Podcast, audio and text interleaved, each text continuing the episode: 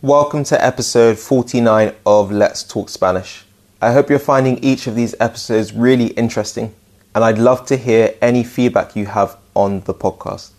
The best place to give us this feedback is on Instagram, and our Instagram handle is espeak punto online.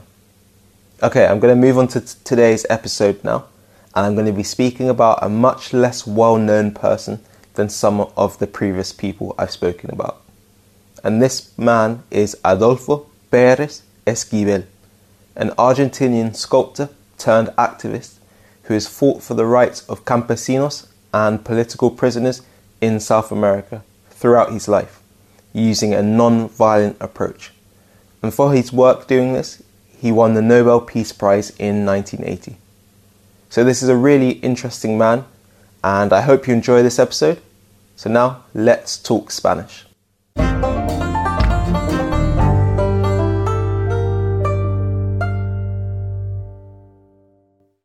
Antes de comenzar esta serie del podcast, no sabía nada de Adolfo Pérez Esquivel.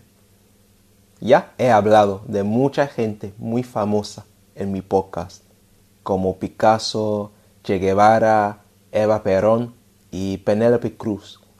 Y encontré a este hombre porque buscaba a personas muy importantes, pero menos conocidas del mundo hispano. Todos sabemos algo del arte de Picasso o de las películas de Penélope. Pero ¿sabes de la vida de este activista y artista argentino, ganador del Premio Nobel de la Paz? Es probable que no. Bueno, no te preocupes, porque en este episodio vas a aprender mucho. Adolfo Pérez Esquivel nació el veintiséis de noviembre de mil novecientos treinta y uno en Buenos Aires, la capital de Argentina. Su padre había emigrado a Argentina desde Galicia, de España. Su madre murió cuando tenía él tan solo tres años. Debido al hecho de que su padre tenía que viajar mucho por su empleo como vendedor de café, Adolfo fue mandado a internados, boarding schools, dirigidos por católicos. Por esto, de una edad joven, Adolfo era un católico devoto.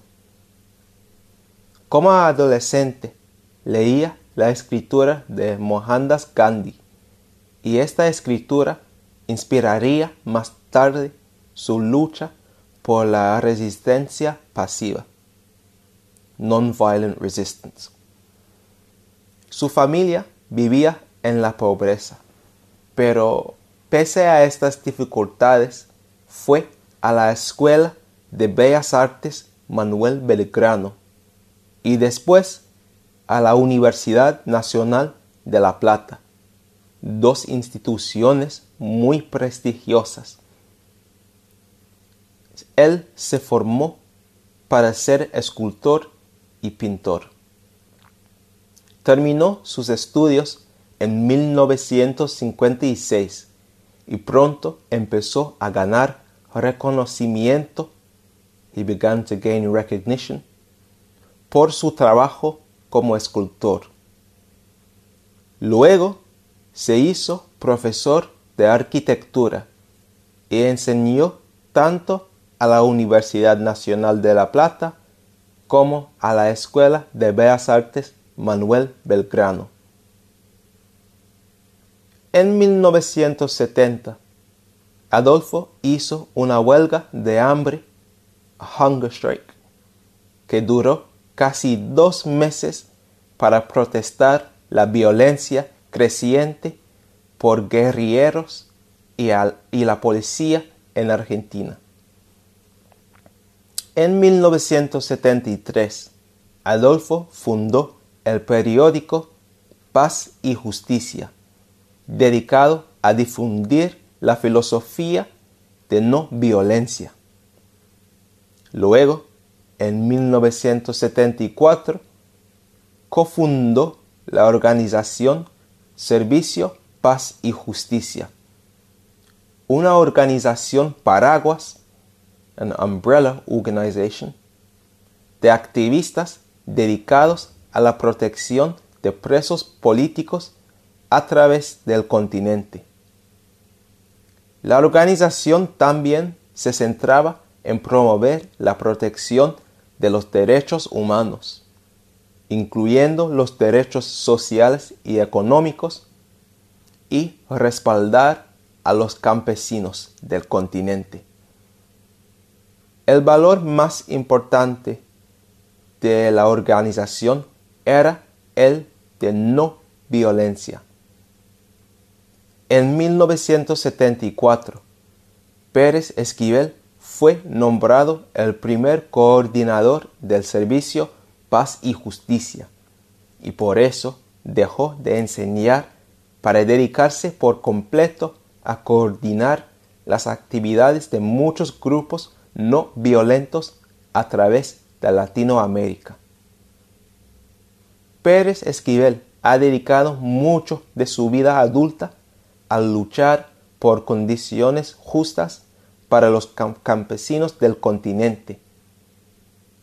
Viajó a muchos países de Sudamérica y habló en público en contra de las juntas militares, the military groups that rule a country by force, que existían en el continente y sus abusos en los derechos humanos.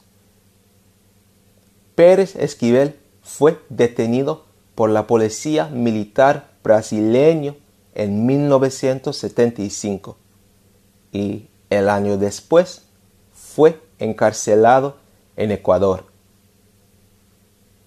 En mil novecientos setenta y seis, una junta militar llegó al poder en Argentina, liderada por Jorge Rafael Videla. El régimen era muy represor. Los opositores del gobierno empezaron a desaparecer de inmediato. En algunos casos, familias enteras desaparecieron. A pesar del peligro, Pérez Esquivel seguía luchando por la justicia y cofundó dos grupos: la Asamblea Permanente por los Derechos Humanos y el Movimiento Ecuménico por los Derechos Humanos, para defender los derechos de la gente argentina, sobre todo los campesinos. Trabajó para vincular estos grupos con otros grupos de derechos humanos a través de América Latina. Adolfo habló en nombre de los desaparecidos, desaparecidos, los miles de personas que habían desaparecido durante la persecución por la Junta Militar Argentina.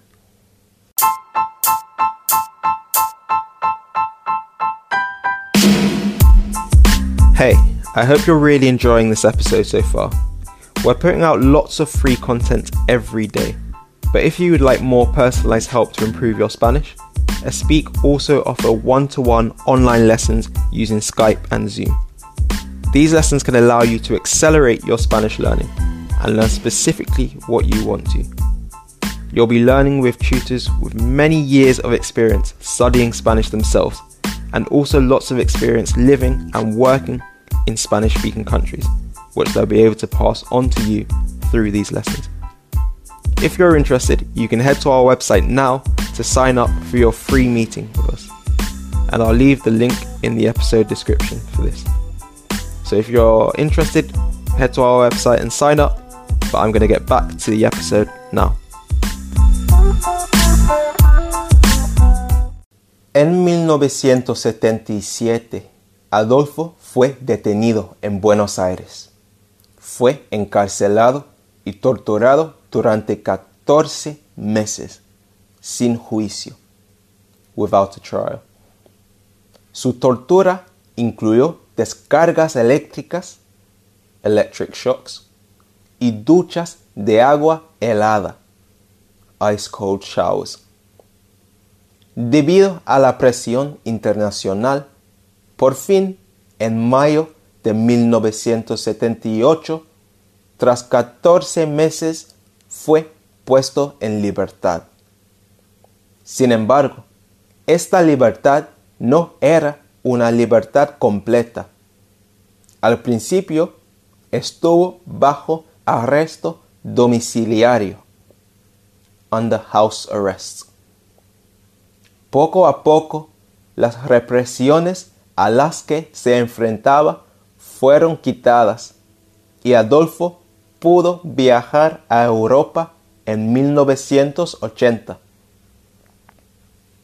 El diez de diciembre de mil novecientos ochenta, Adolfo Pérez Esquivel recibió el Premio Nobel de la Paz, a pesar de no ser muy bien conocido a nivel mundial.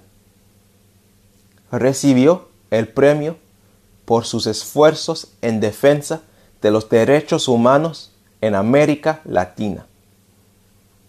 Fue la tercera vez que había sido nominado para el premio.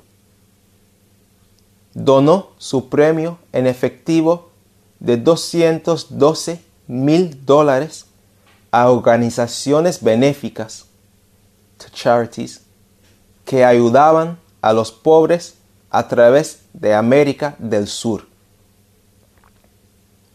En su discurso de ag- agradecimiento, in his acceptance speech, dedicó el premio a Latinoamérica y sus trabajadores. Aceptó el premio en nombre de los pueblos de América Latina y, de manera muy particular, de mis hermanos, los más pobres y pequeños, porque son ellos los más amados por Dios. En nombre de ellos, mis hermanos indígenas, los campesinos, los obreros, los jóvenes, los miles de religiosos y hombres de buena voluntad que, renunciando a sus privilegios, comparten la vida y camino de los pobres y luchan por construir una nueva sociedad. Incluso después de recibir este premio, las autoridades siguieron tratándolo mal. Este hombre ha seguido luchando por los derechos humanos alrededor del mundo. A lo largo de su vida, Adolfo ha luchado por la idea de la protesta pacífica. Ha ofrecido tres etapas no violentas para re- rectificar la injusticia. La primera es llamar la atención sobre una injusticia específica a las autoridades. Si esta fracasa, la segunda es apelar a la opinión pública por medio de actos como la oración, prayer, y el ayuno, fasting. La ter- tercera etapa es la desobedi- desobediencia civil. Como ojalá puedas ver, Adolfo Pérez Esquivel es un hombre muy interesante que ha luchado por una buena causa. Muchas gracias por escuchar y nos vemos pronto. Chao.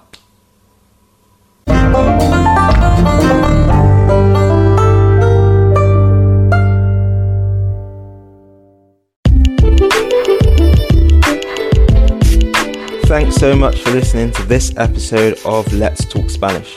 I really hope you found the content interesting and that it's been useful for allowing you to improve your Spanish. Make sure you subscribe to the podcast wherever you listen to make sure you get both of our weekly episodes straight away. We'd also love to know what you think of the podcast, and the best way of doing this is by leaving a review. You can do this on Apple Podcasts if you're an iPhone user, or on Stitcher if you're an Android user. And this would be really helpful for allowing us to show people the great work that we're hopefully doing.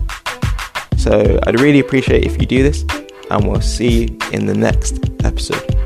See you later.